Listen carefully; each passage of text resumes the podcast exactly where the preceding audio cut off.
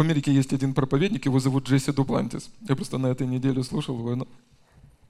Рассказывают историю еще, когда он только начинал служить, ну, может, там какое-то время назад, он оказался в больнице. Он проповедовал там слово, и он оказался в больнице. И так получилось, что ему дали бейджик, где бы он мог везде ходить. И он оказался в фойе. Фойе, знаете, где есть приемная. Э, и э, там, где э, люди тяжело больные, туда никого не пускают. По-моему, реанимация называется, да? И это была приемная, э, которая была преддверием, к, ну, перед реанимацией. И он говорит, я стою там, ну, насвистываю какую-то музыку, а рядышком женщина стоит, и она плачет, ну, он очень сильно рыдает и плачет. И он спрашивает, что такое? И она в слезах начинает объяснять, что ее сын в коме его должны отключить. Он не приходит в себя, мозговая деятельность отключена полностью, и он не может прийти в себя. И ну, вся семья собралась, они должны принять решение, чтобы отключить его от аппарата жизнедеятельности, вот, от который поддерживает жизнедеятельность. И он говорит, там и священники, уже все это семейство стоит. Он говорит, хорошо, я знаю одного э, очень классного врача, его зовут Иисус, мы сейчас помолимся, все будет хорошо. И рядышком вот, э, ну, слушатель, священник стоит, баптист. И он говорит, ну, мы сегодня не учим об этом, мы не проповедуем. Джойс Атлантис говорит, ну, потому что вы об этом не проповедуете, вы этого и не видите. И он говорит, ну, это было 2000 лет назад, это было во времена Иисуса. Он говорит, я знаю, что эти времена не прошли, и я знаю, что это для сегодня. Пошли со мной. И он ведет, берет эту женщину, а у него пропуск – он может зайти в палату, там, где реанимация, там, где этот паренек лежит. И он э, говорит, идемте все с мной. И он берет священника, он берет эту женщину, и все, все семейство, которое там собралось, они заходят в палату. И он говорит, прямо передо мной лежит ну, человек, который э, ну, уже изнеможден. Если вы знаете, когда ну, все в теле отказывает, ноги, они как бы внутрь начинают заворачиваться. И уже не мозговой активность, ничего, он полностью синего цвета, и ноги уже внутрь как бы начинают, ну, то есть как скукорживание, ну, в общем, какие-то такие вещи начинают происходить, когда человек полностью умирает. И, э, и я, говорит, я внутри себя чувствую и слышу, Дух Святой говорит, ты должен призвать дух э, этого чада, но сделать это очень громко. Говорит, я сразу про себя увидел эту картину, когда все эти люди стоят, говорит, и как раз в этот момент доктор приходит, ну, его лечащий врач, он спрашивает, что вы тут делаете? Он говорит, я э, проповедник, я проповедую Иисуса, я хотел бы за него помолиться, семья разрешила. Он говорит, вы будете на это смотреть? Он говорит, ну хорошо, я останусь. И в этот же самый момент, говорит, с другой стороны, я слышу, как дьявол нашептывает. Он говорит, это потом же я уже понял, что дьявол. Он говорит, ты будешь выглядеть как самый тупой человек в мире. Собрал всех этих людей, и сейчас будешь кричать на мертвеца. И говорит, и мысли бомбардируют, бомбардируют, бомбардируют. Я сказал, стоп! Стоп! И говорит, я набрался всем, все, ну, силы, что ел, было, было во мне, посмотрел на этого человека и говорю, Чат! Встань и живи! Говорит, в эту же самую минуту этот труп, который лежал, так глаза... Мама, мама, я кушать хочу! Этот э, врач, который был лечащий врач, что происходит, что происходит? И он начинает отталкивать Джесси Дуплантиса. Джесси Дуплантис говорит, отойди по ходу. Он говорит, отойдите, по-моему, у меня получается намного лучше, чем у вас. И он проповедовал всем, кто там были. И э, когда он рассказывал, это было на прошлой неделе, позапрошлой неделе, он говорит, что сегодня этому человеку 40 лет, у него потрясающая семья, он живет и славит Господа. Аминь. Слава Богу. Слава Богу, что для нашего Бога нет ничего невозможного. Не бойтесь, когда дьявол врет, когда дьявол обманывает, когда дьявол нашептывает и говорит, что ты будешь самым глупым, я вам хочу сказать так. Лучше быть живым и глупым, чем мертвым и умным. Лучше быть глупым и здоровым, чем умным и больным. Лучше быть глупым ради Христа, безумным Христа ради, но переживать Его благословение на своей жизни. Аминь. Чем быть очень умным и э, ходить в поражении. Аминь. Слава Богу. Хорошо, мы продолжим сегодня тему о радости, радости Божьей. И слава Богу, ну, я хотел бы сегодня поговорить на тему о радости служения Богу. о радости в служении Богу. И немножко такая тема, знаете, э, как в Евреям написано, что ради предлежащей радости он претерпел крест. И, возможно, вы не будете так сильно смеяться, как это было в прошлый раз, но все это для того, чтобы вы переживали радость.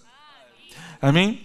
Там на кресте было не очень весело, я вам хочу сказать. Попробуйте, там не очень веселое, но он сделал это ради, ради радости. Аминь. И нам нужно кое-что знать ради радости, для того, чтобы мы переживали радость служения Богу. Аминь. Радость служения Богу. Аминь. Давайте помолимся. Дорогой Дух Святой, мы много знаем, много знаем. Есть то, что мы не знаем, есть то, что мы знаем, Господь, но мы знаем, что знания никак не помогают нам. Мы хотим видеть, мы хотим слышать, мы хотим пережить Тебя. И мы просим и соглашаемся верить Тебе, Дух Святой, что Ты посетишь нас сегодня. Мы нуждаемся в Твоем посещении сегодня. В Твоем посещении сегодня.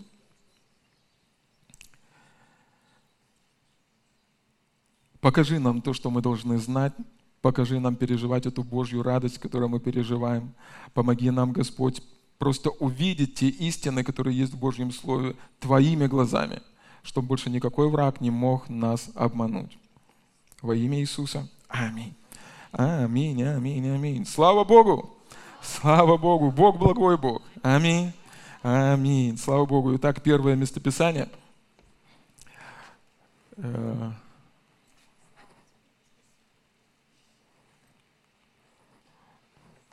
Саша, я еще во имя Иисуса не научился. Помоги мне, пожалуйста, чтобы оно как-то оно там щелкало.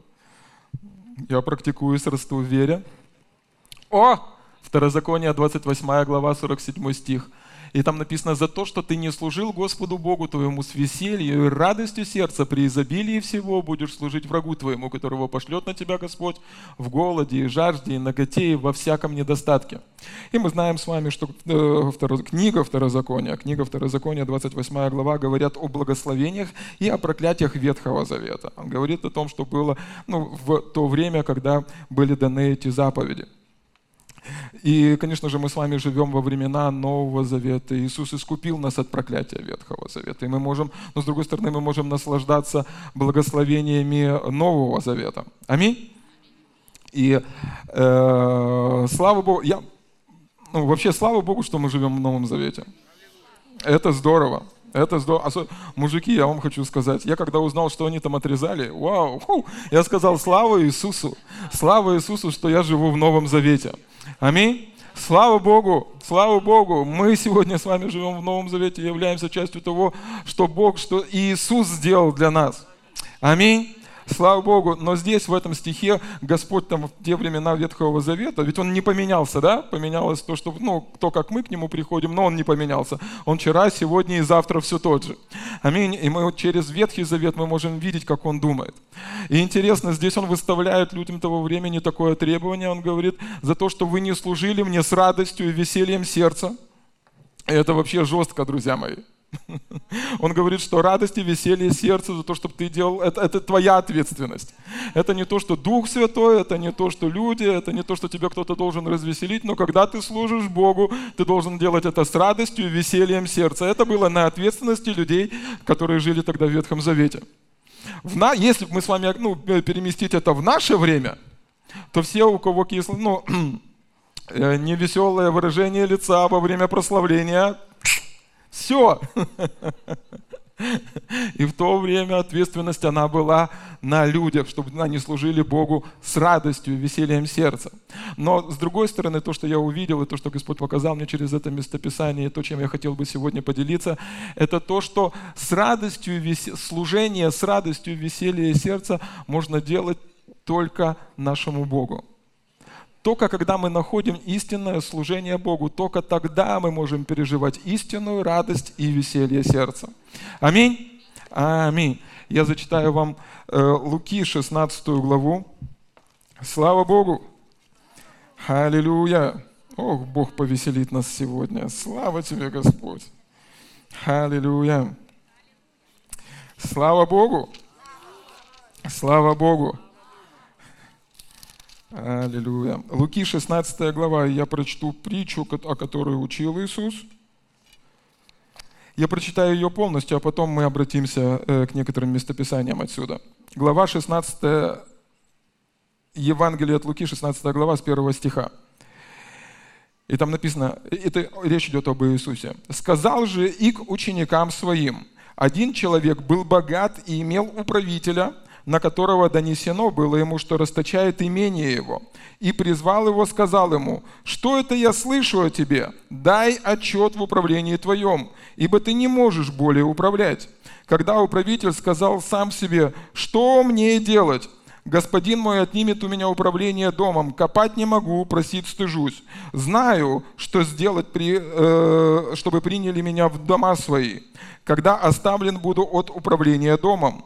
И призвав должников господина своего, каждого порознь, сказал первому, «Сколько ты должен господину моему?» Он сказал, «Сто мер масла». И сказал ему, «Возьми твою расписку и садись скорее, напиши пятьдесят». Потом другому, а ты сколько должен? Он отвечал, сто мер пшеницы. И сказал ему, возьми твою расписку и напиши восемьдесят. И похвалил господину правителя неверного, что догадливо поступил, ибо сыны века сего догадливые сынов света в своем роде. И я вам говорю, приобретайте себе друзей богатством неправедным, чтобы они, когда обнищаете, приняли вас в вечные обители. Верный в малом и во многом верный, а неверный в малом неверен и во многом. Итак, если вы в неправедном богатстве не были верны, то кто поверит вам истинное? И если в чужом не были верны, то кто даст вам ваше? Никакой слуга не может служить двум господам, ибо или одного будет ненавидеть, а другого любить, или одному станет усердствовать, а другому не родить. Не можете служить Богу и мамоне. Слышали это фарисеи и сказали, э, фарисеи, которые были сребролюбивы, и они смеялись над ним. Слава Богу! И здесь, э, в 16 главе, вот Иисус говорит, никакой слуга не может служить двум господам, ибо или одного будет ненавидеть, а другого любить, или одному станет усердствовать, а о другом не родить. Не можете служить и Богу, и мамоне. Слава Богу. И это услышали фарисеи и книжники, которые там были, и они рассмеялись. И они смеялись над ним. Друзья, я вам советую всегда смеяться не над Иисусом, а вместе с Иисусом. Или если перефразировать и перевести это на наш, то, как мы понимаем, смейтесь на основании Слова Божьего, а не над Словом Божьим. Потому что это делают это люди этого мира. Они говорят, все, что этим нужно, все, что этим проповедникам нужно, они проповедуют вам о десятине, они проповедуют о сеянии жатвы, все, что им нужно, это деньги. Вы дураки. Они не говорят тогда, когда мы идем в магазин, все, что нужно магазину, это ваши деньги, все, что нужно ресторану, это ваши деньги. Они так говорят, потому что Мамона, дьявол, дух этого мира, он заставляет их так думать. И Писание говорит, они смеялись над Иисусом или они смеялись над Словом Божьим, потому что были сребролюбивы. Один из переводов говорит, они были жадными. Или один из переводов говорит, они были с жадностью завистливы по отношению к деньгам.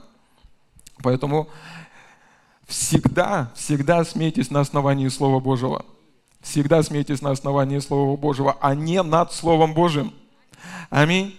Итак, здесь Иисус говорит, что мы с вами в этой жизни можем служить только одному Господину. Скажи вместе со мной, один Господин.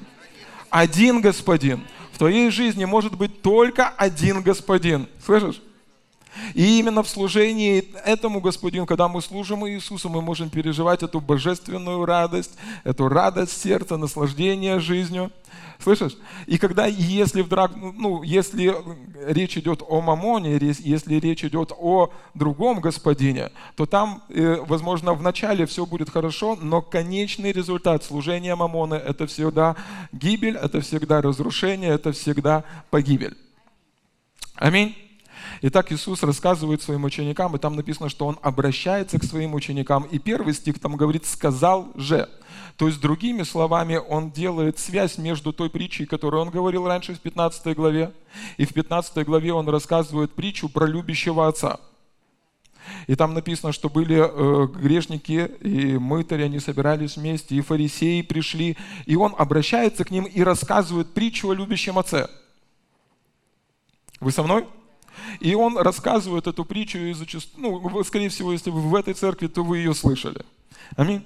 Но я просто немного напомню, она говорит о любящем отце, у которого было два сына. Один, он называется блудный сын, который сказал, папа, ты мне больше не нужен, отец, ты мне больше не нужен, дай мне денег.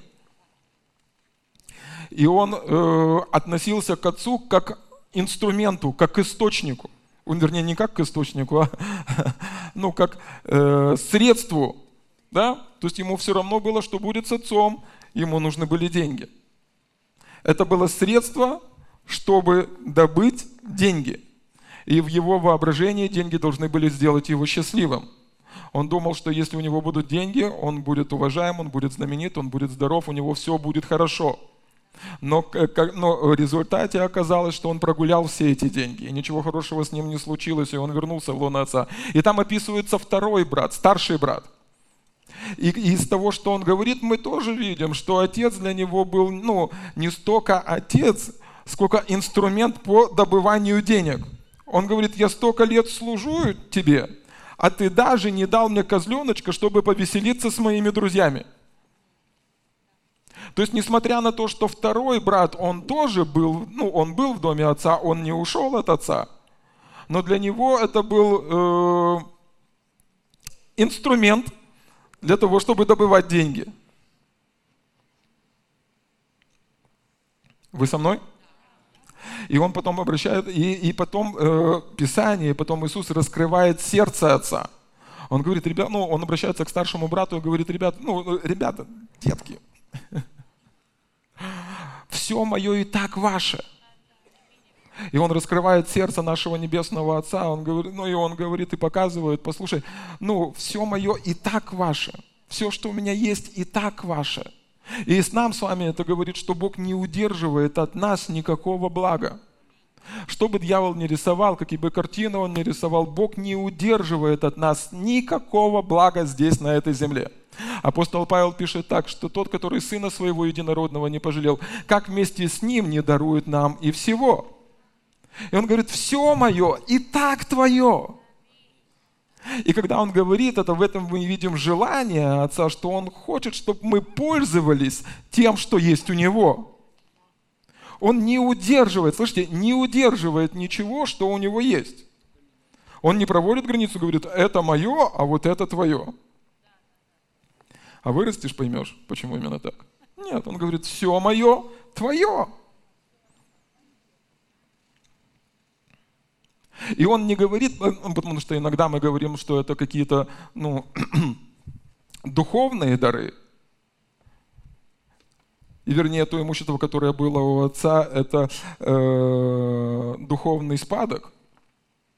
Или что-то, что невозможно перевести. Ну, это не имущество, это не деньги, это что-то другое. Но когда мы смотрим в Писание, он говорит конкретно о имуществе – он говорит конкретно о деньгах, он говорит конкретно о том, что было у отца, там было имение, там был заколотый теленок, там был пир, там были слуги и все остальное.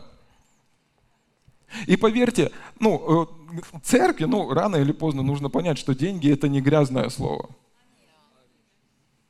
Это дьявол хочет думать, что, ну, что, чтобы вы думали, что деньги это грязное слово. Деньги, они ну, не хорошие, не плохие.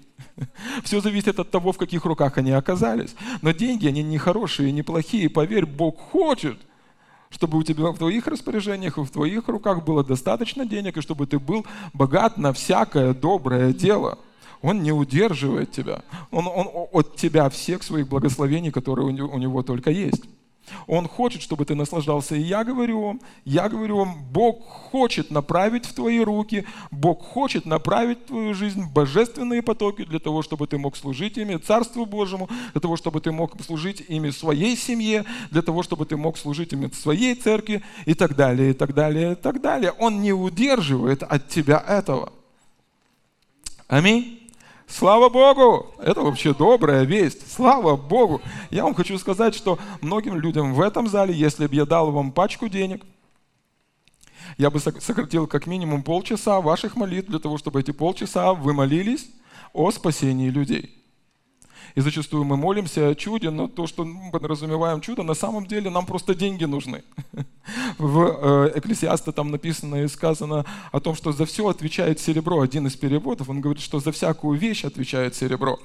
Если это можно, ну, если это вещь, если это вещь, то ее можно купить за деньги –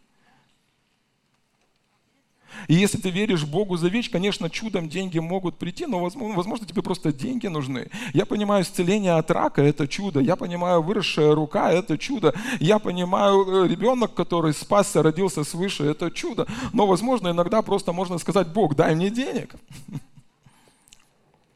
И поверь, Бог не удерживает от тебя этого. И он заканчивает эту притчу, слышите, он заканчивает эту притчу. Спасибо, Господь. Послушайте, будьте со мной сейчас, хорошо? Аллилуйя, мы говорим о деньгах. И э, Бог не против того, чтобы у вас были деньги, Бог против того, ну, чтобы вы были жадными. Бог против того, чтобы вы начали служить этим деньгам. Бог не хочет быть инструментом по добыванию денег, Он хочет быть вашим Господом. Слушайте, здесь написано, что вы можете служить только одному Господу. Вы можете использовать, инстру... ну, вы можете использовать деньги для распространения Царства Божьего, для служения людям, для служения себе. Но иногда люди используют Бога для того, чтобы добыть побольше денег. И он говорит, я против этого. На этой неделе э, пастор Кренвелл рассказывал историю, но так поразило. В Америке один из самых богатейших человеков Америки. Неверующий человек. Но он знает то, о чем говорит Библия. Он знает закон сеяния и жатвы. И он говорит, нужно делать так. Потому что когда ты делаешь добро, добро возвращается тебе. Он просто использует принципы Царства Божьего. Разбогател, стал очень богатым. Пойдет ли он на небо? Сомневаюсь.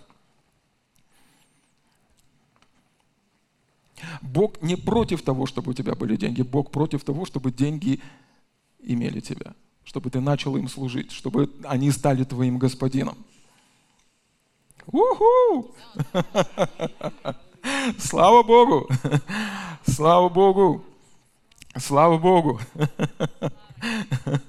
Ну, улыбнитесь немножко. Я, в принципе, бы плохого же ничего не говорю. Я же не сказал, что все, капец. Нет, это хорошо. Это хорошо. Это правильно. Вот так. И только представьте себе, слышите, вот только представьте себе, ну тут примерно 300 человек, и все они находятся под давлением зависти или мамона, или еще что-то. Только одному человеку что-то хорошее произошло, он выходит и говорит, Бог дал мне столько денег, на следующую субботу уже никто с ним не здоровается. Я понимаю, если бы ты сказал, Бог исцелил меня, это было бы нормально. Бог не хочет, чтобы мы завидовали друг другу. Слышите? Бог не хочет, чтобы мы были жадными. Бог не хочет, чтобы мы служили Мамоне. Бог хочет быть нашим Господом, и чтобы мы служили Ему. И чтобы когда кто-то из братьев выходит и свидетельствует, Бог дал мне миллион, все подскочили и сказали, Ю-ху! слава Богу, я следующий на очереди. Аминь. Слава Богу! Слава Богу! Знаете, я заметил, что когда Бог избавляет тебя от зависти, это э, примета к большим деньгам. Все, знаете, вот, знаете, иногда в миру говорят, это к большим деньгам. Все, если вы чувствуете, что Бог избавляет вас от зависти, это к большим деньгам. Скажите со мной, большим. Нет, это не большие, вот, большим. Это к большим деньгам. Слава Богу. Потому что иногда люди думают, и они видят, э, вы помните историю Давида э, и Саула? И Давид, он сражался, он сражался, э, должен был выйти на бой с Голиафом. И перед ним стояла большая, ну, серьезная битва предстояла. И он встретился с Саулом, и Саул дает ему свои доспехи. И Давид говорит, не, я не справлюсь с них, мне нужны мои доспехи. Да? Он попробовал? Не, не мое, не мое. Мне нужны мои доспехи. Иногда люди смотрят, и они смотрят на жизнь другого человека. И они смотрят, и вот пастор сказал, у него хороший дар. Сколько тут? Ну, положим, 2000 долларов. Он сеет 2000 долларов. И человек смотрит и думает, вот мне бы. Кого когда-то жадность атаковала, ну вот зависть атаковала? Я вам помогу, помогу всех на зависть рано или поздно. Это... Но послушай, когда ты смотришь вот на мое, ну вот на мое семя, на мои 2000 долларов, и ты думаешь, вот, вот это мне бы сейчас помогло. Эти доспехи тебе не помогут. Тебе поможет твое семя. Потому что ты не знаешь, с какими я Голиафами справляюсь. И с моими Голиафами справится мое семя. А Бог тебе дал твое семя, которое может справиться с твоими Голиафами. Слышишь, и ты не справишься со своими Голиафами, моим семенем. Поэтому Писание говорит, что Бог вкладывает семя в руку сеющую. И тебе не нужно смотреть, что в моей руке. Тебе в первую очередь нужно увидеть то, что в твоей руке. Потому что победа, она не в моей руке. Твоя победа не в моей руке. Твоя победа в твоей руке, в твоих устах, в твоей жизни. И подобно как Давид, ему не нужны были вот эти большие доспехи, ему не нужно было это. Потому что в его жизни действовало его оружие. Так же самое и в твоей жизни действует твое оружие. Аминь. Послушай, тебе не нужно чужого богатства. Поверь мне, тебе не нужно того, что есть у меня. Тебе нужно то, что есть у тебя, то, что Бог приготовил для тебя. Тебе нужна та семья, которая есть у тебя, те деньги, которые Бог приготовил для тебя. Аминь. Слава Богу. Крикни со мной, Бог, дай мне мое. Бог, дай мне мое. Слава Богу. Тебе не нужно чужого. Тебе нужно твое. Аминь. Аминь. Слава Богу.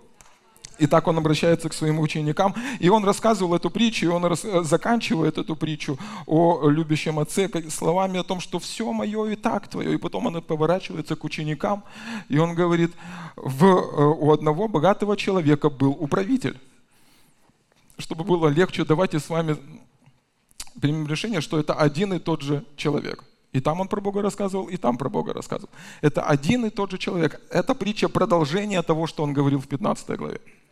И он говорит, у одного человека был э, управитель, у одного богатого человека был управитель, тот, который распоряжается имуществом. И там написано, что о нем донесено было, что он поступает неправильно, что он ворует. И э, эти слухи оказались правдой, потому что когда этот человек услышал, он не на шутку испугался. Значит, ему было что скрывать. Значит, он воровал у этого человека деньги, значит, он тратил на себя, и оказывается, что все деньги, которые он воровал, они, ну, их, они все потрачены. У него ничего не осталось, в его кармане ничего не было, потому что он говорит, что я и раб... ну, что будет со мной, если выставят меня на улицу? Я и работать не могу, и просить стыжусь, и так далее, и так далее, и так далее. И все эти умыслы, они были, ну, вернее, все, что, о чем говорили, это было действительно правдой. И дальше что он делает? Ну, он э, смекалистый молодой человек, и он говорит, вот что я сделаю – и первый раз в своей жизни он берет э, имущество, он продолжает воровать на самом деле. И он э, начинает призывать людей, которые были должны его господину, и уменьшать количество долга. То есть, другими словами, кто-то приходит, и он должен господину 100 тысяч. Он говорит, садись, пиши 50. Это 20 тысяч, садись, пиши 10. Он продолжает воровать у этого господина. Но что он делает? Что он делает? Он берет эти э, деньги и использует для своего будущего. Он использует для своего будущего. Он продолжает делать неправильно, но он использует эти деньги для своего будущего. И он говорит, сегодня я с ними хорошо поступлю, завтра они со мной хорошо поступят. Раньше он тратил эти деньги для удовлетворения своих ну, нужд, которые есть у него сейчас. Не нужд, а желаний, хотений. Которые... А сейчас он использует эти деньги для своего будущего. И там написано, что этот э, господин увидел и похвалил неверного управителя. И на самом деле очень интересно ну, залезть в голову этого богатого человека и увидеть, как он думает. Почему? Потому что деньги для него не были чем-то, к чему было привязано его сердце. Он не расстроился, но наоборот он удивился, он увидел что-то, он увидел, что этот человек поступал, начал поступать как-то по-другому. Он не налетел на него, чтобы задушить. Что ты сделал с моими деньгами? Для него деньги это был просто инструмент – как ручка, как вот шпажка, все. Для него не было это чем-то важным. Просто подумайте со мной, как интересно иногда, наблюдая за этой жизнью, можно заметить, что люди, у которых нет денег, очень сильно любят их. А люди, у которых их много, не ценят их. И он похвалил этого э, молодого человека, и он говорит, послушай, ты верно поступил. И дальше Иисус говорит, что сыны века сего бывают проворнее сынов света. И он говорит такие интересные слова. Он говорит, что так же само и вы неправедное имущество, то, что у вас есть, то, что сегодня э, есть в вашей руке, можете использовать для вечных целей. И переводя на наш язык, мы можем сказать, что сегодня мы можем брать, как верные управители Царства Божьего, мы можем брать те финансы, которые у нас с вами есть, для проповеди Евангелия. На самом деле, как подумал, ну, я только что вам сказал, что деньги, они не хорошие и не плохие. 10 тысяч долларов вы можете купить на них э, два ящика Библии или два ящика наркотиков. Они не плохие, не хорошие, все зависит от того, в чьих руках они оказались. Все зависит от того, кто оперирует этими деньгами. Подобно как интернет. Интернет можно использовать для проповеди Евангелия, интернет можно использовать, чтобы смотреть порнографию. И то, и то, интернет, он не плохой, не хороший. Деньги, они не плохие, не хорошие. Все зависит от того, в чьих руках они находятся. И он говорит, вы можете использовать эти деньги для того, чтобы проповедовать Евангелие, для того, чтобы люди, которым вы проповедовали Евангелие, встретят вас в вечных обителях. Речь идет о вечности, да? Вы можете, ну, в чем это проворство? Почему он говорит, что люди века сего проворнее, чем чада света? Чада света, о котором Бог сказал, что я источник вашего благословения. От меня приходит всякое даяние доброе. Этот хозяин, чьи управители мы с вами – да, на которого мы можем положиться, это то, что не могут сделать люди этого мира. Иногда мы используем деньги для удовлетворения сиюминутных нужд, вместо того, чтобы использовать их для распространения Царства Божьего. Вот, вот что я заметил, вот что я заметил. Только не кидайте в меня помидорами, хорошо? Все нормально? Группа порядка, будьте настороже. И вот когда на колледже мы были, и такое изречение пришло, знаете, что мы оттуда пришли, туда идем, а здесь исполняем волю Божью. Слышите? То, что я имею, я подчиняю тому, для чего я здесь на этой земле. Слышите? Я подчиняю имущество, свое имущество, тому, ради чего я здесь на этой земле. Я подчиняю свое имение своему предназначению. И я не использую свое предназначение для того, чтобы расширить мое имение. Понимаете о чем-то? Вы уравниваете разум. Я здесь на этой земле не для того, чтобы расстроить огромезный мавзолей и в нем умереть. Предназначение моей жизни не заключается в том, чтобы я имел все больше и больше и больше и больше и больше. Предназначение моей жизни заключается в том, чтобы я мог давать все больше и больше и больше и больше и больше. Чтобы я был благословением все больше и больше и больше и больше, пока не лопнул.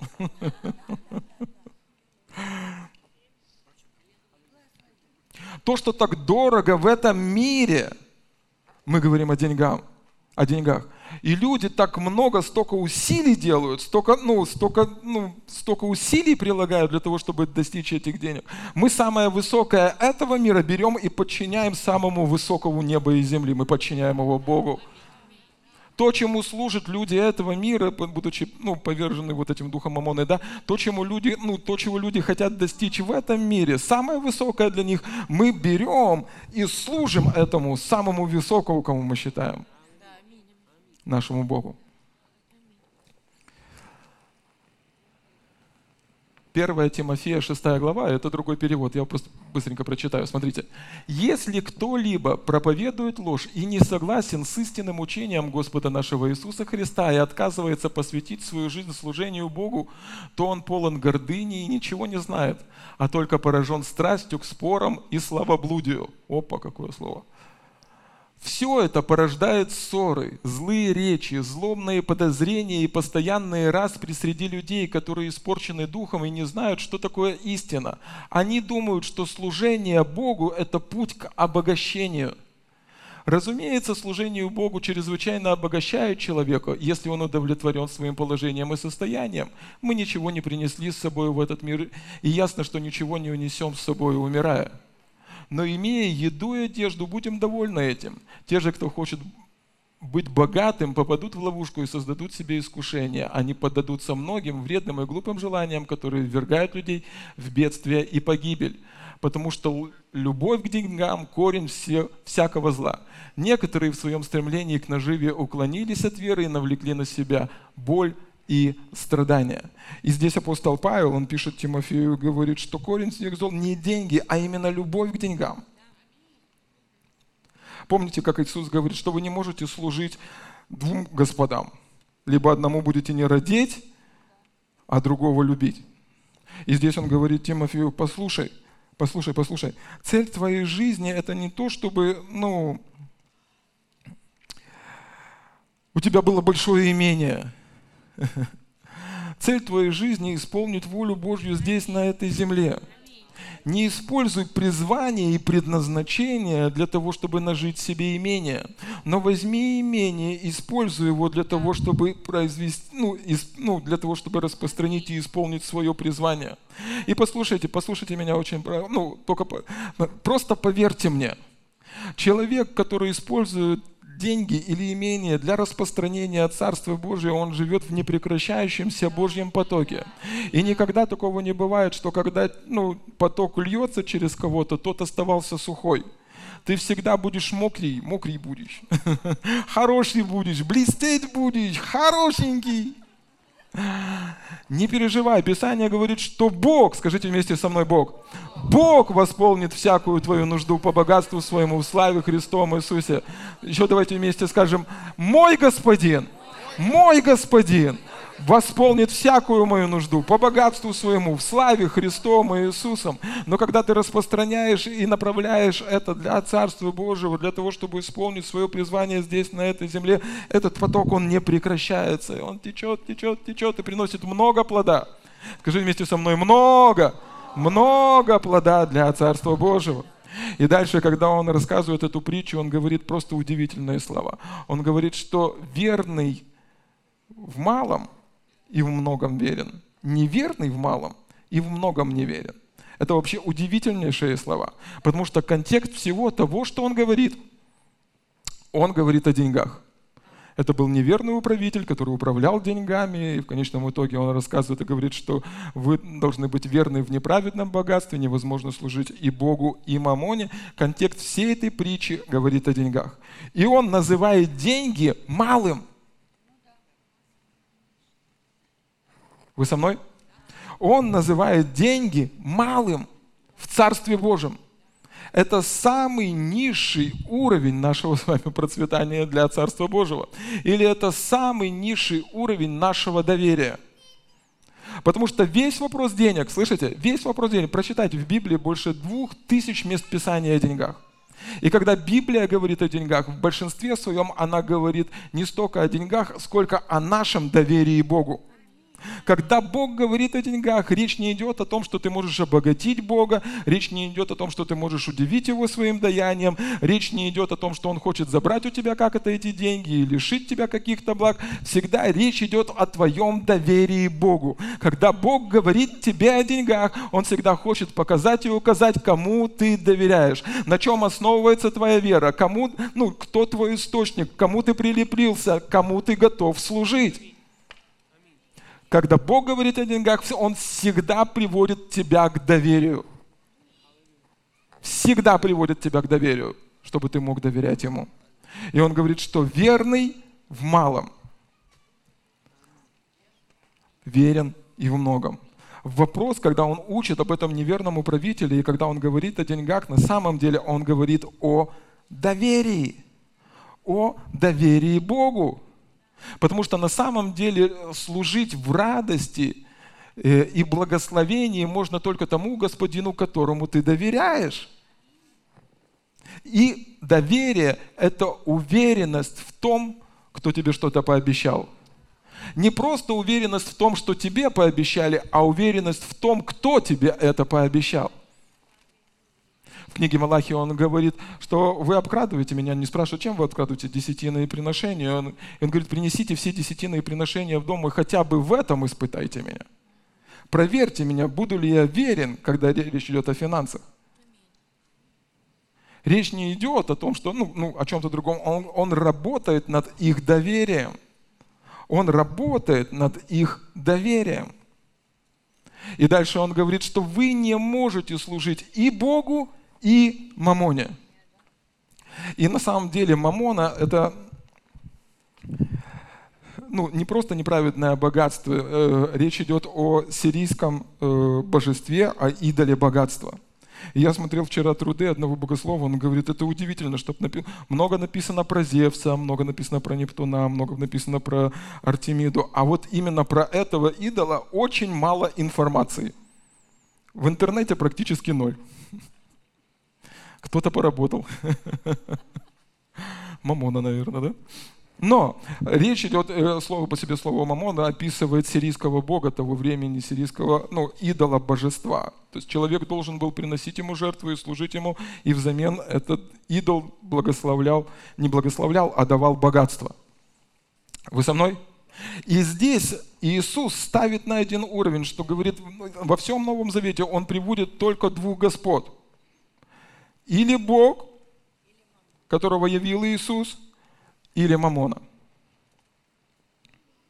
И то, и то, ну, духовное существо, и тот, и тот может быть господином для человека.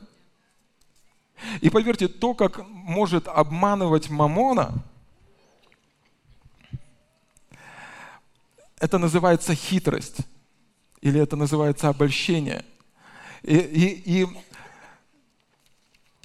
многие люди в церкви, они обмануты голливудским образом дьявола. Они думают, что дьявол с рожками, что он огнедышащий дракон, что у него плохо пахнет изо рта и все остальное. Если бы дьявол приходил вам в таком облике, вам легко бы было ему противостоять. Но Писание говорит, что он иногда приходит как ангел света. И когда он искушал Христа, он вообще цитировал Писание – Поэтому нам надо быть аккуратным и осторожным, когда речь идет о дьяволе. Поэтому нам нужно знать Слово Божье. Поэтому наша церковь читает Библию. Аминь. Слава Богу. Мы должны быть научены, наставлены и понимать, какой Бог, чтобы враг не мог нас обмануть. Смотрите, в первом послании, второе послание Коринфянам, 11 глава. Апостол Павел пишет, «О, если бы вы несколько были нисходительны к моему неразумию, но вы и снисходите ко мне, ибо я ревную о вас ревностью Божию, потому что я обручил вас единому мужу, чтобы представить Христу чистую девою. Но я боюсь, чтобы как змей хитростью своей прелестил Еву, так и ваши умы не повредились, уклонившись от простоте во Христе.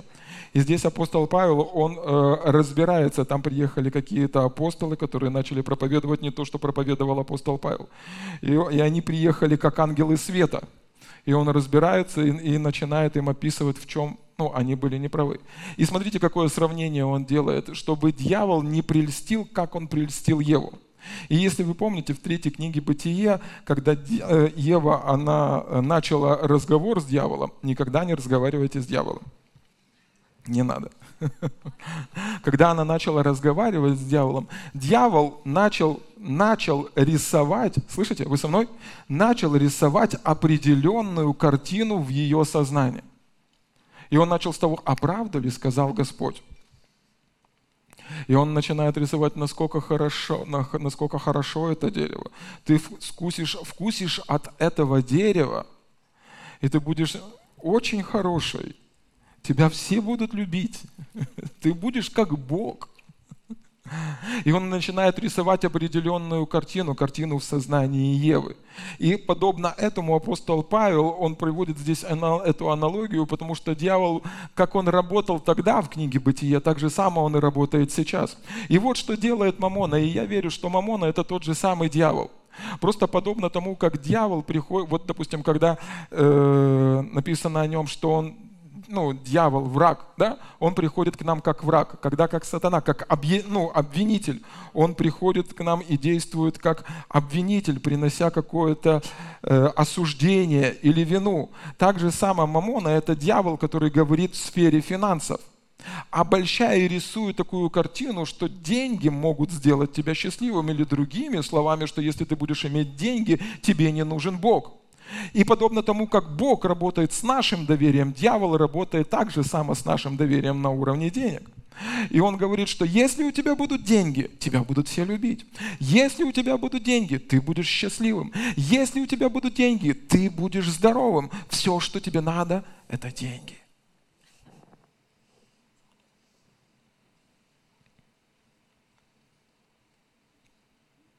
Это обольщение. Писание говорит, что это обольщение богатством. Или другими словами, это картинка, которая не имеет под собой никакой истины. Ты можешь купить за деньги дом, но никогда не купишь любящую семью. Ты можешь купить лекарства, но ты никогда не купишь здоровье. Ты можешь купить друзей, но они не будут настоящими друзьями. Они будут делать вид, что они любят тебя, но на самом деле любить тебя не будут. И мы видим свидетельство, это произошло с блудным сыном. Когда у него были деньги, у него были и друзья, у него была ну, хорошая жизнь, но когда деньги закончились, и это то, что делает Мамона, он берет, он дает, он может дать тебе какие-то деньги, но конечным результатом всегда будет погибель. И он рисует эту картину. О, если бы у тебя только было столько денег.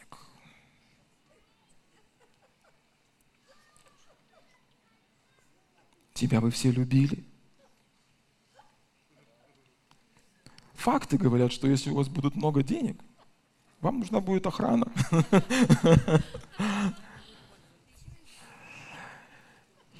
Если у тебя будет много денег, ты никогда болеть не будешь. Знаете, в детстве, я помню, когда мы занимались спортом, я как маленький ребенок, ну, так, ну не маленький ребенок, но я мечтал себе о себе, о спортивном костюме Adidas. Кто помнит 90-е годы?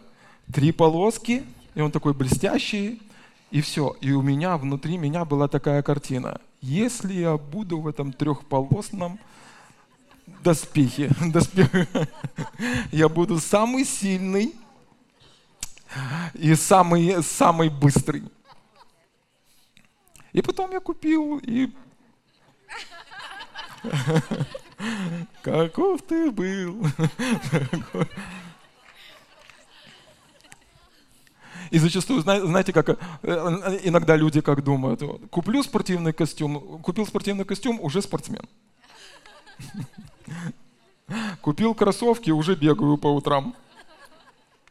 Но Бог, услышьте сейчас, будьте со мной сейчас, Бог никогда не использует э, изделия рук человеческих для того, чтобы благословить нас. Он есть Дух, и Он говорит, я благословляю тебя, я благословляю тебя, я благословляю тебя. Что делает Мамона? Он говорит, для того, чтобы ты был рад, ну, для того, чтобы у тебя была радость, тебе нужны деньги. Для того, чтобы ты имел мир и безопасность, тебе нужны деньги. Для того, чтобы ты мог переживать счастье в этой жизни и любовь близких людей, тебе нужны деньги. Но кто для вас, ведь для вас это не секрет. Для того, чтобы начать радоваться, вам не нужны деньги. Для того, чтобы переживать мир Божий, вам не нужны нужны деньги. Для того, чтобы наслаждаться общением с близкими и любящими вас людьми, вам не нужны деньги. Это обольщение, но это работа Мамона, это работа дьявола. И он пытается изваять этого золотого тельца для того, чтобы люди могли ему поклоняться. И это то, что мы видим. Слышите, это то, что мы видим сегодня в этом мире. Это, ну вот, как, когда Вавилонская башня, это дух этого мира.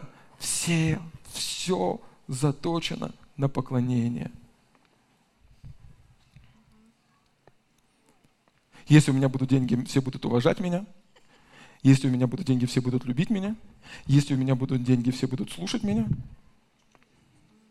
Пока они есть, да. Но не по-настоящему. Но не по-настоящему. И здесь Иисус делает этот акцент, и Он говорит, вы не можете служить и Богу, и Мамоне. Не можете служить и Богу, и Мамоне. Я вчера читал э, ну, факты. Э, кто смотрел фильм «Один дома»? Если не смотрели, посмотрите. Там, в принципе, греха нету особо. Ну, ну такой очень классный такой новогодний фильм. У кого есть дети, обязательно его смотрели. Как минимум 10 раз. И, и, и мы, мы знаем вот это вот мальчик, мальчик. И вы знаете, какая у него трагическая судьба?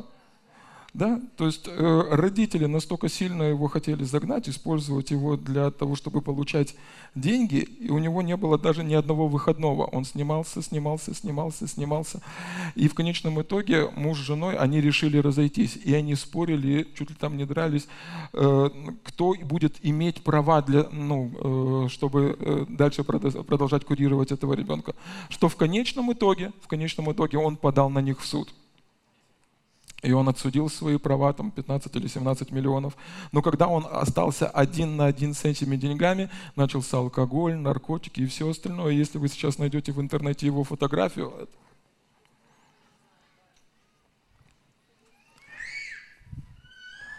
цель дьявола всегда украсть, убить и погубить. Цель Бога, чтобы дать вам жизнь и дать ее с избытком.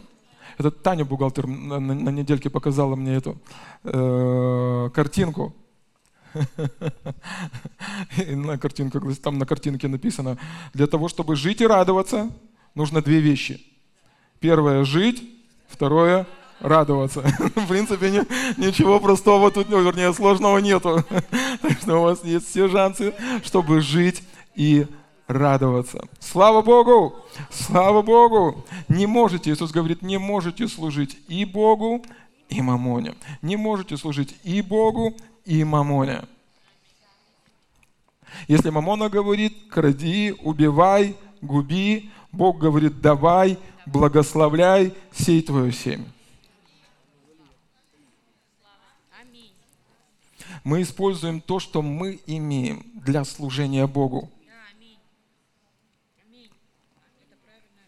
То, что Он вкладывает в наши руки, мы используем для служения Богу.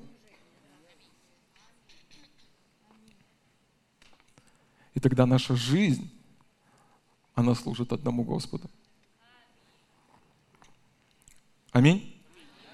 Аминь. Аллилуйя. Евреям 13 глава. Смотрите, 5 стиха. «Имейте нрав не сребролюбивый, довольствуясь тем, что есть. Ибо сам сказал, не оставлю тебя и не покину тебя. Так что мы смело говорим, Господь мне помощник, не убоюсь. Что сделает мне человек? И здесь автор послания к евреям говорит удивительные слова. Он говорит, послушайте, имейте нрав, то есть имейте такой характер, который не привязан к деньгам. И, и он говорит, ибо я сам сказал, не оставлю и не покину тебя. И мы не должны с вами противопоставлять деньги и Бога, как будто бы деньги с одной стороны, а Бог с другой стороны. У Бога достаточно много деньги, денег, и Он богатый Бог. И у Него улицы из золота. Мы не, противопостав... не противопоставляем деньги и Бога. Мы противопоставляем то, куда идут эти деньги. Аминь. И он говорит, имейте нрав несребролюбивый, то есть не служите мамоне, служите Богу. И дальше смотрите, как там написано. Так что мы смело говорим, скажите снова, смело, смело говорим, Бог мне помощник. Бог мне помощник. Я скажу вам так, если ваши проблемы можно решить деньгами, это расходы, это не проблемы. Если ваши проблемы можно решить деньгами, это не проблемы, это расходы. Скажите, Господь, у тебя новые расходы.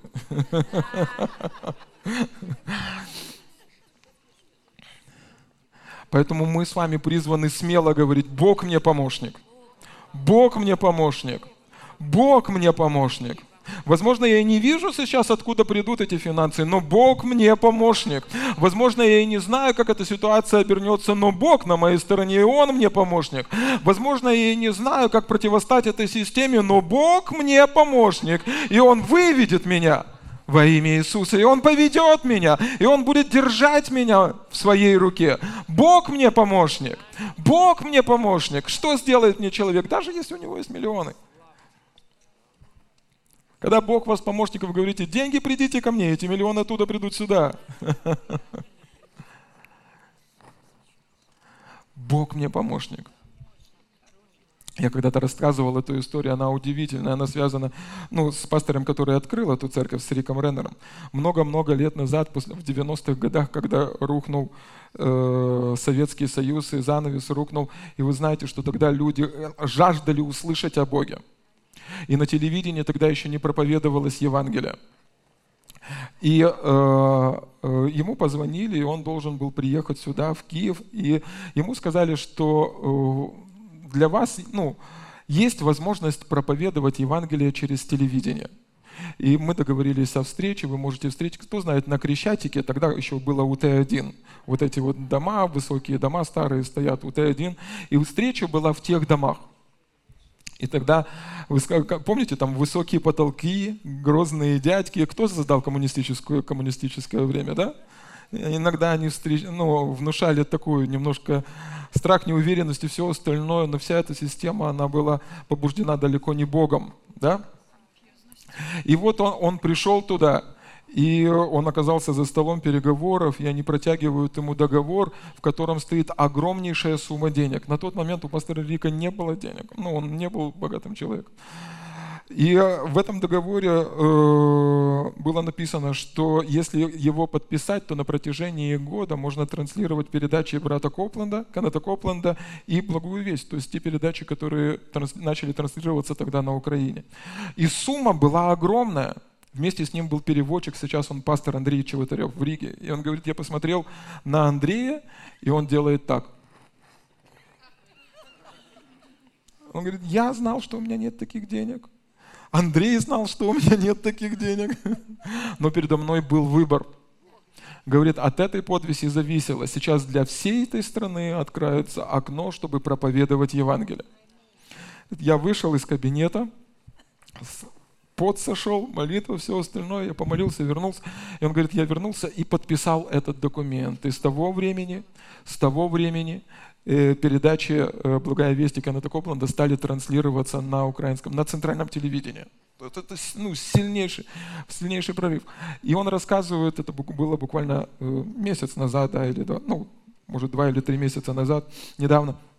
И он рассказывает, они посмотрели, как раз в это же самое время, когда они подписали этот договор, в Америке была одна женщина, уже пожилая, она была вдова, и она сказала, я буду отправлять Рику Реннеру на служение в Советском Союзе определенную сумму денег. Но это не, не была большая сумма денег, она была ну, абсолютно не, не богатой женщиной. Но она поклялась Господу и говорит, Господь, если ты дашь мне деньги, я все эти деньги отдам Рику Реннеру для проповеди Евангелия в Советском Союзе. И говорит, они посчитали потом хронологию, когда это произошло. Рик Реннер подписывает договор. Примерно в это же самое время звонят в дверь этой бедной вдове. Два человека. И говорят, скорее всего, вы не знали, но у вас есть очень богатый родственник. И по праву наследства вы получаете вот такую сумму. И там была сумма, которая вполне покрывала все расходы на телевидение того времени.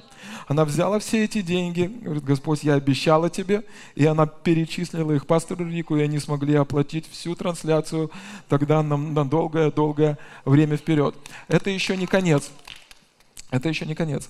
Э, пастор Рик рассказывал, э, когда он рассказывал, ну это недавно было, да? она же дожила до возраста, по-моему, 82 года. Да?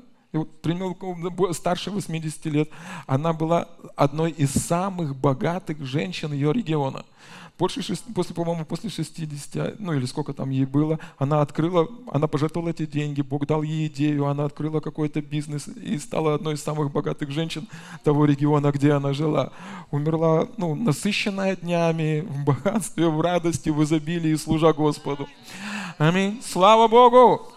Слава Богу! Слава Богу! Когда дьявол говорит тебе, что ты не справишься, когда дьявол говорит, что ну, твой завтрашний день, он никакой, потому что у тебя нет денег, знаешь, твое будущее в руках Бога, не в руках Мамоны, оно в руках у Бога. Аллилуйя! Слава Богу! Слава Богу! Слава Богу! Знал ли пастор Рик, что так будет? Знала ли эта женщина, что так будет? Знаете, кто знал? Не можете служить и Богу, и мамоне ибо одному будете не родить, а другому служить. Когда ваша жизнь вполне предана Богу, когда ваше сердце прилеплено к тому, кого вы почитаете, кого вы любите, ну, кто заплатил за вас такую великую цену, поверьте, Бог найдет способ, Бог найдет способ, чтобы вполне и весьма вас благословить. Только не говорите мне и не убеждайте, что дьявол заботится о своих детях лучше, чем Бог заботится о своих. Ересь, ложь из самого ада. Аминь. Слава Богу! Слава Богу! Слава Богу! Я зачитал последнее местописание, это Иоанна, 12 глава, и речь идет об Иисусе, и после этого мы будем жертвовать и поклоняться. Но я хочу показать вам эту историю. Ее, ее описывает Иоанн, ее описывают и Марк, и Матфей, но в Иоанна она раскрыта чуть-чуть больше. И речь идет о женщине, которая своими волосами, она терла ноги Иисусу. И смотрите, что там написано. «За шесть дней до Пасхи пришел Иисус в Вифанию, где был Лазарь умерший, которого Он воскресил из мертвых. Там приготовили ему вечерю, извиняюсь, и Марфа служила, и Лазарь был одним из возлежащих с ними». Мария же, взяв фунт нардового чистого драгоценного мира, помазала ноги Иисуса и отерла волосами своими ноги его, и дом наполнился благоуханием от мира. Тогда один из учеников его, Иуда Симонов Искариот, который хотел предать его, сказал, «Для чего бы не продать тебе это мира за 300 динариев и не раздать нищим?» Сказал же он это не потому, что заботился о нищих, но потому, что был вор – он имел при себе денежный ящик и носил, что туда опускали. Иисус же сказал, оставьте ее, она сберегла это на день моего погребения, ибо ищих, нищих всегда имеете с собой, а меня не всегда.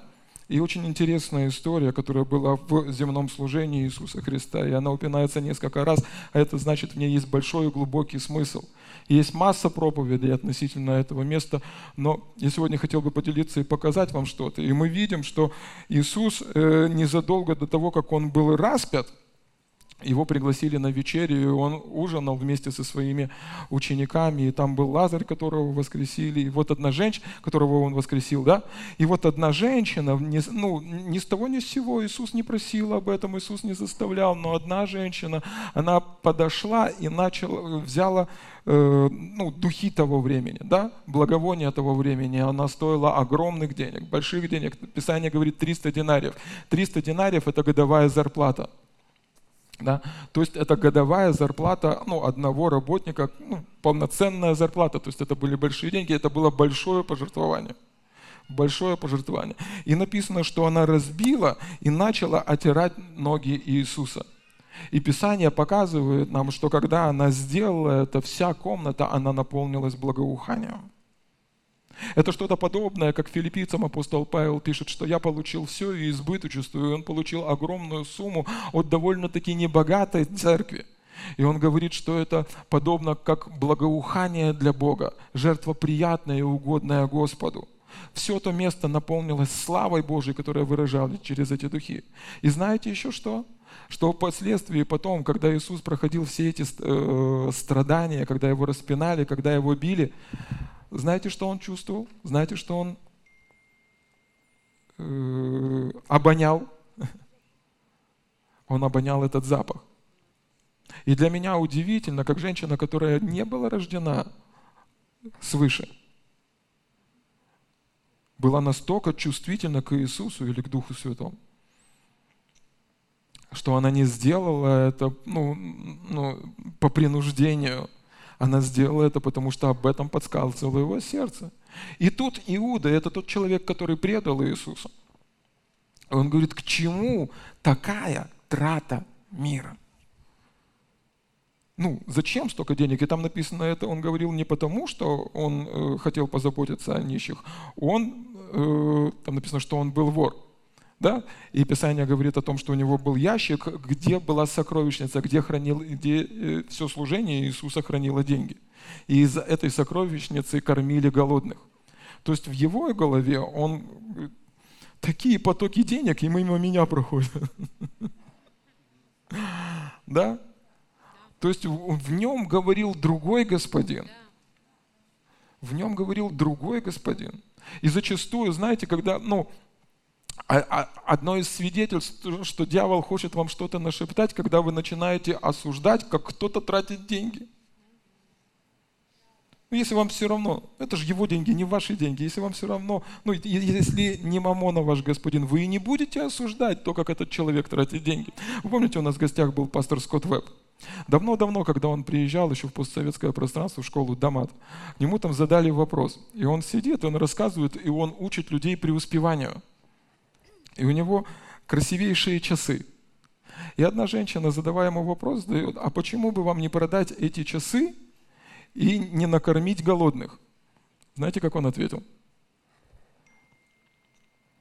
Он говорит, а мне не нужно продавать часы, чтобы накормить голодных.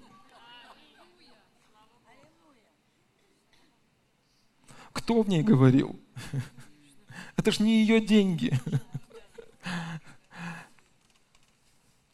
И он обращается, и в Иоанна написано, что это сказал Иуда, но в Матфея или в там Марке, я не помню, где это написано, что все ученики стали возмущаться. И, возможно, Иуда был просто глашатаем, он озвучил то, о чем они все думали. К чему такая трата мира? Послушайте, когда мы приносим пожертвования, когда мы сеем наше семя, когда мы поклоняемся Господу нашими десятинами, вопрос вообще не в деньгах. Мы можем тут чуть глубже копнуть и потом будем э, давать. Можем? Вы со мной? Хотите этого? Я помню, на пасторской Саша, Саша э, историю рассказал. Это она, наверное, вымышленная, да? Но я ее воспринял как реальную. То есть э, маленького, ну, маленького ребенка родителям нужно было уходить, и маленького ребенка одного оставили дома. И для того, чтобы он не плакал, поставили пластинку, на которой играла сказка. И ушли, и возвращаются после того, как сходили в кино, возвращаются и открывают дверь, а ребенок лежит на кроватке и ногами, ну, бьется ногами и руками и кричит «Хочу! Хочу! Хочу!» Они не понимают, что происходит, и потом обращают внимание на пластинку и граммофон. А там, помните, граммофон он иногда заедает. И там сказка начинается. Мальчик, Хочешь, я расскажу тебе сказку? Мальчик, хочешь, я расскажу тебе сказку? Мальчик, хочешь, я расскажу тебе сказку? Мальчик, хочешь, я расскажу тебе сказку? За два часа я удивился, как этот мальчик еще не начал ходить. Хорошо. Но, слышите, вот сейчас важно, чтобы вы поняли, если вы ухватите это, Бог что-то сделает с вами. Слышите? Мы чуть-чуть глубже копнем здесь. Бог что-то сделает с вами. Скажи, Бог что-то сделает со мной. Когда мы приходим, приводим ну, Богу наши, ну, приносим Богу наши финансы, тем самым мы выражаем, насколько Он ценен для нас. Речь ну, ну, не столько в количестве, не столько в деньгах, но он же не заберет, по факсу мы ему туда не отправляем эти деньги но тем самым мы выражаем ему, насколько он ценен и драгоценен для нас. Подобно тому, как эта женщина разбила этот э, сосуд э, с духами. Один служитель рассказывает историю, которая говорит, эта история потрясла меня до глубины души. А он, ну, он большой служитель, огромные суммы денег проходят через него, и в Африке они строили колодцы. И говорит, мы служили людям, которые живут далеко-далеко за чертой бедности – и мы построили колодцы, они начали жить, они начали получать воду, они начали становиться на, на колени. И говорит, когда я туда приехал, оно, все, как они могли меня отблагодарить, они подарили мне корову. И говорит, поймите меня правильно, я не могу забрать корову с собой в Америку, она мне, ну, не бесполезна, ну, не, я не имею пользы. Но, говорит, я плакал, потому что я знал, насколько это для них ценно, насколько для них это драгоценно, насколько для них это имеет ценность, насколько они оценили то, что я сделал для них, насколько они ценят меня. Иногда вопрос даже не в деньгах, потому что когда речь зашла об Аврааме, Авраам принес Богу жертву, ну не деньги, он занес нос над своим сыном, то, что было ценно для него – наша жертва, наше поклонение – это то, что ценно для нас.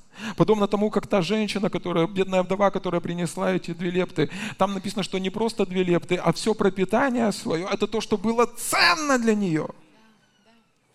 Это то, что было ценно для нее. то, что привлекает внимание Бога, то, что разрывает его сердце, то, что так приятно ему, это жертва благая, святая и угодная, это то, что ценно вам.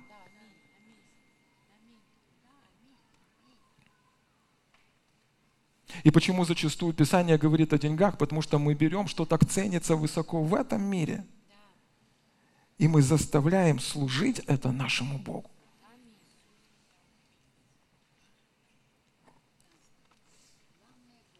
И Писание учит нас, и она говорит нам, что Иисус, Он возлежал вместе со своими учениками, Он общался, и там эта женщина взял все, что у нее было, самое ценное, что у нее было.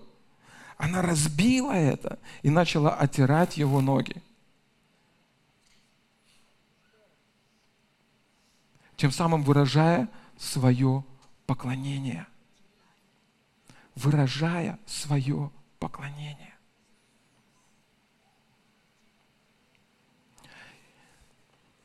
И Иисус говорит там, что нищих всегда имеете со мною,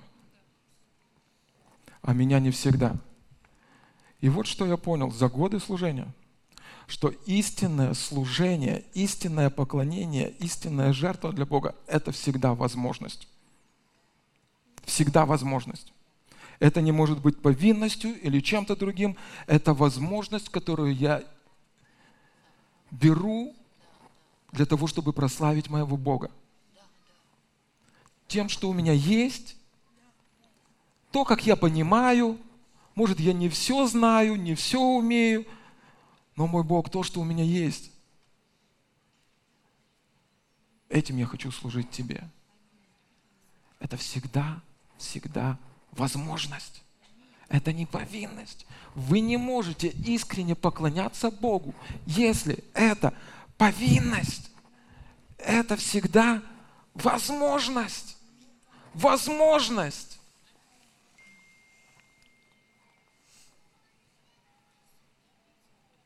Если бы я мог описать то, что происходит в моем сердце, может, я бы что-то и добавил. Но услышьте меня. Поклоняться может только свободный человек. Он не заставлял ее. Он не приказывал ей. Но она взяла, склонилась и говорит, то, что у меня есть, оно твое. И Писание говорит, что вся эта комната, она наполнилась благоуханием. Вся эта комната наполнилась благоуханием. Только представьте себе, что произойдет с собранием, когда 300 человек, 300 человек они склоняются перед ногами Иисуса и отдают Ему самое ценное, что только у них есть.